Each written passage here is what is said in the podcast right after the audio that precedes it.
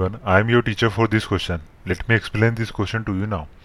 Taking theta is equal to 30 degree, verify each of the following.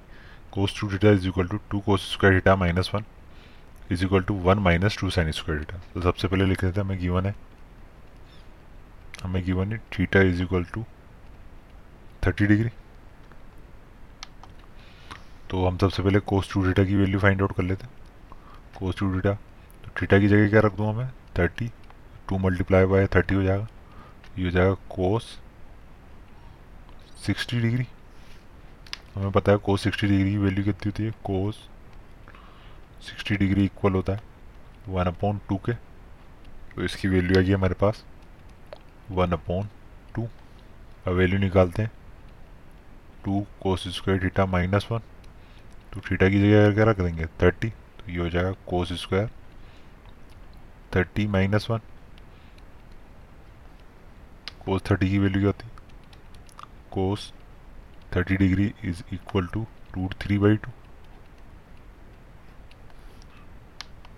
तो ये हो जाएगा two multiply by root three by two का whole square minus one तो ये हो जाएगा two multiply by three multiply by four तो ये टू से ये कैंसिल हो जाएगा two bar minus one three by two minus one कितना होता है? वन बाई टू तो इसकी भी वैल्यू क्या आ गई? वन बाई टू एक और वैल्यू निकाल लेते हैं one minus two sine square theta ये जाएगा one minus two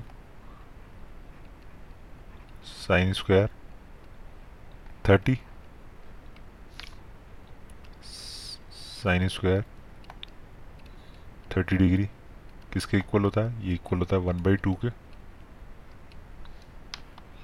तो वन बाई टू रख देंगे sir one upon two one by two का क्या हो जाएगा? होल स्क्वायर तो ये जाएगा one minus two multiply by one by four one by two का स्क्वायर तो ये टू से two cancel one minus one by two के कितना होता है? ये भी वन बाई टू तीनों की वैल्यू क्या आ गई? इक्वल तो हमने वेरीफाई कर दिया कि cos two theta is equal होता है। Two cos square theta minus one के, और ये भी इक्वल होता है। One minus two sine square theta के I hope you understood the explanation. Thank you.